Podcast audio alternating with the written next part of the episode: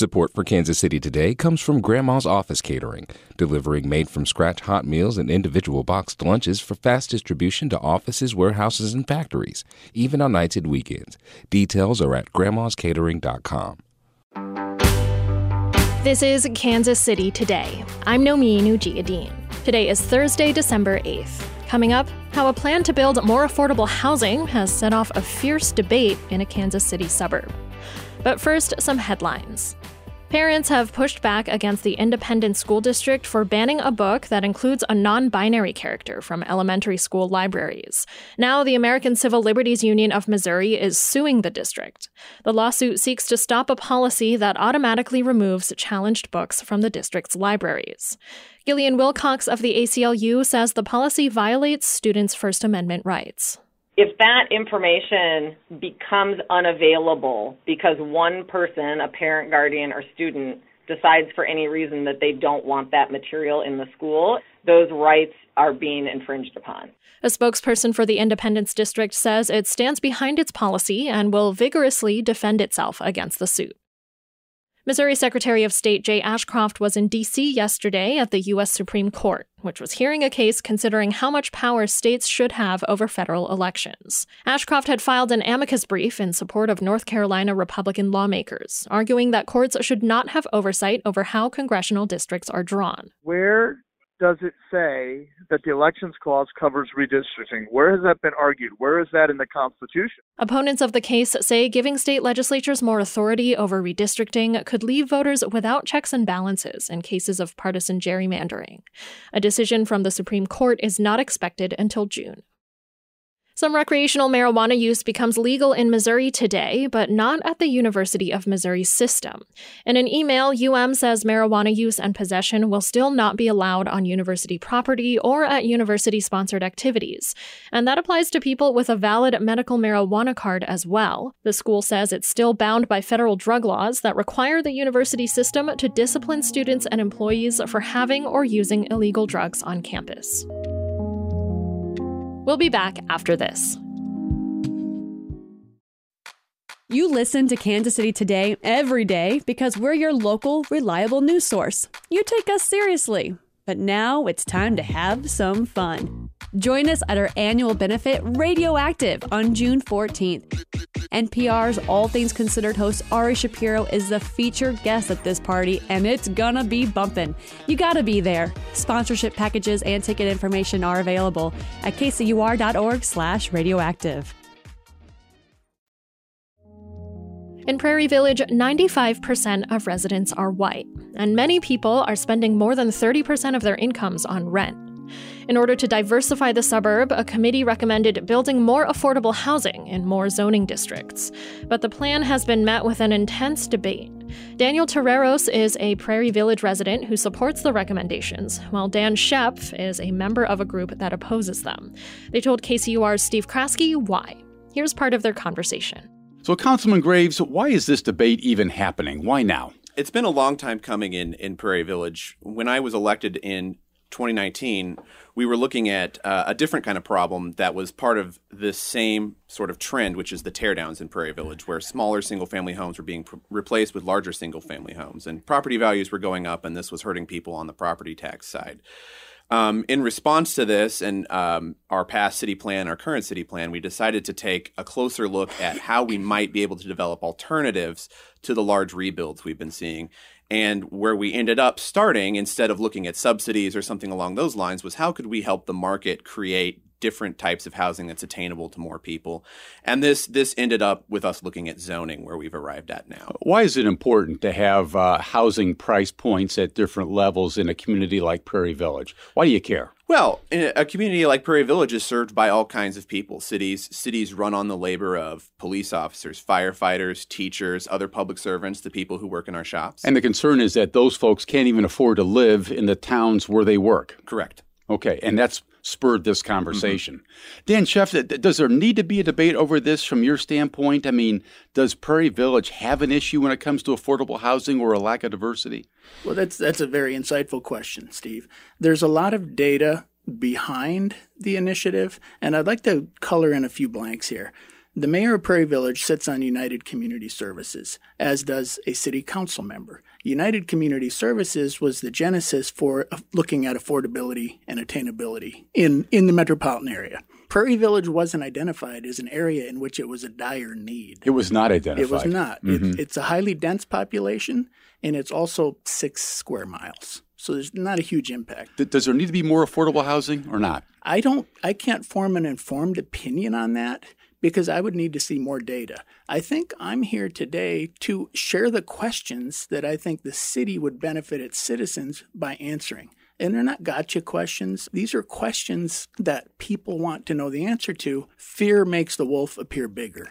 Do you have a sense, Danny? Do residents broadly share these concerns that there needs to be more affordable housing in Prairie Village? Do you have a feel for that? I think some of the success of what you would see with, you know, PV United with their stop signs, I think you could definitely attribute um, some of that from an economic anxiety of, oh no, here comes a builder next door going to tear down another house and put up you know, a giant house is going to raise my property value. And it's, I think you're seeing that push people towards feeling insecure. Um, and again, I, you know, I attribute a lot of that success. And you're referring to signs around town you that see, are opposing any attempts to sort of create uh, multifamily housing in different uh, lots around town. Correct, and I, I, did just want to point out that uh, you know R one and R two zoning, like the the family housing, the single family homes, um, and then R two would be duplex. But R one and R two are both, according to the commission, off the table at this point. Is that correct, Councilman Graves? Um, R R one is off the table for any kind of multi housing. Multi housing. Translate that for so, me. What, what that, that means mean, like uh, th- we're not looking at, at putting duplexes in single family zones. We're not putting. Uh, we don't want to put um, anything bigger than what's essentially traditionally known as single family scale housing, which would be a single house or a single house with an accessory dwelling unit, which is the one consideration that's really being um, held up for for single family zones. So, if that's the case, then, Councilman, uh, how do you create more affordable housing in your community? If that's the issue we're talking about today, so there are other zones in Prairie Village other than single family. There's apartment zones and uh, condominium attached wall housing, so like row housing. Um, some of the, the considerations up for those are allowing them to be rebuilt at at more scale that could eventually provide more units at a more market rate attainable price. And this is what your group is pushing for, right, Absolutely. Danny? Do I have that right? We'd love to see you know the planning commission and the city consider R one and uh, R two the, the single family home units for for we'd like to see that considered in, in, in the recommendations and everything. But we definitely want more uh, affordable, inclusive, diverse housing options for everybody. And Dan, you oppose this idea, if I understand correctly? The primary sticking point is R1, single family dwelling, changing zoning for that. The process has worked. The process has built. I'm hearing R1's off the table. What am I missing here? Well, it's it's not officially off the table. I'm glad Ian said that because we need to have that validated, communicated by the mayor, and move on. Now, Danny has a different feeling on that and I respect his opinion. So, so your concern today, though, Dan Chef, is what? It's the R1 and ADUs. Okay, you're going to get lose me here real yes. quickly in all kinds of acronyms.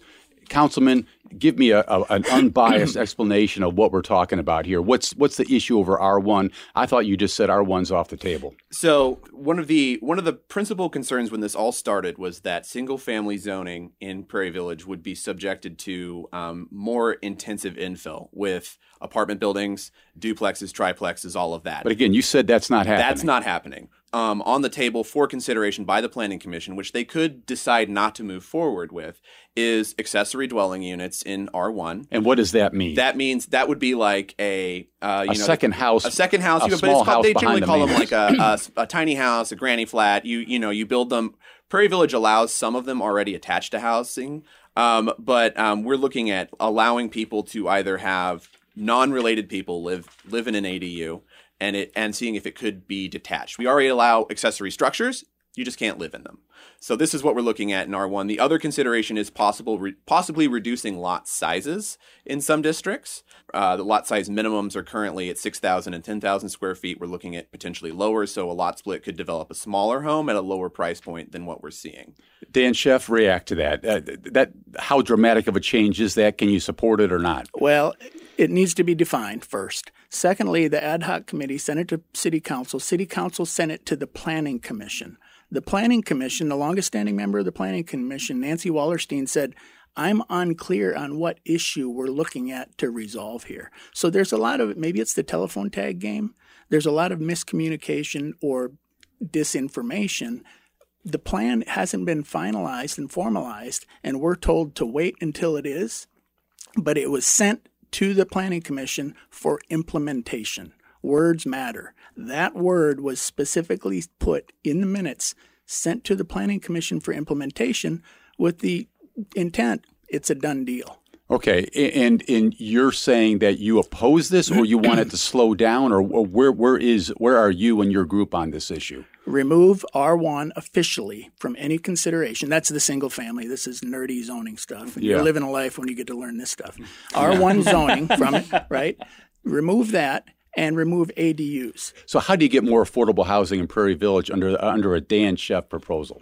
rehab existing housing stock, provide grants for those individuals that need to do it. Secondly, offer grants to areas in which there are multifamily units already and offer incentives for that landlord or developer to discount rents for a proportion of the population. Okay, but your proposal, your your view of all this, Danny, is you'd like to see Prairie Village open up a little bit more than it is right now in terms of making it more affordable. What do you want to see happen? So what I would say and what PV for all now, you know, we want R1, R2, we want all of those things to change. We do want it to be more open, but we also understand that maybe people aren't going to be as amenable to that as other things. And one of the things we'd really like to push for right now, especially in these zoning things, is R3, R4. We'd like to see, you know, more development of of of um, of apartment complexes. You know, we'd like to see some.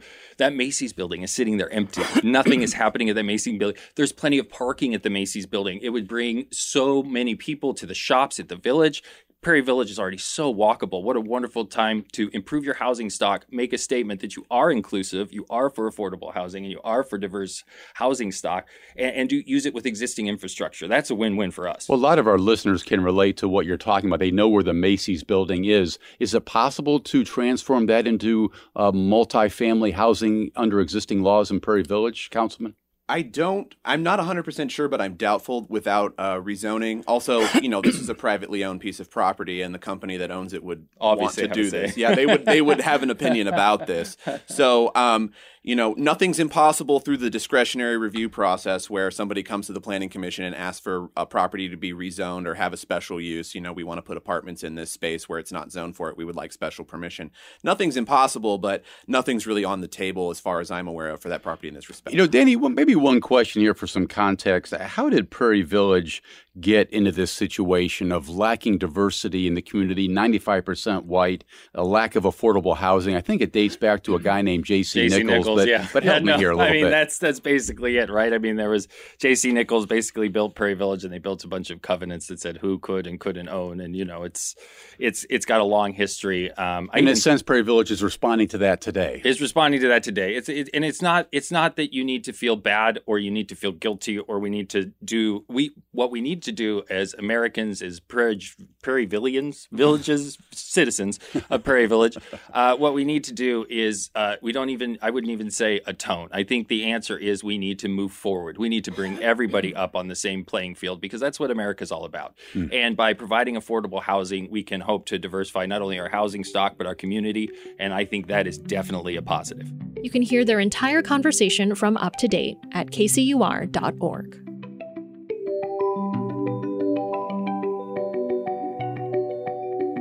This is Kansas City Today. I'm Nomin Ujiyediin. This podcast is produced by Trevor Grandin, Byron Love, and KCUR Studios.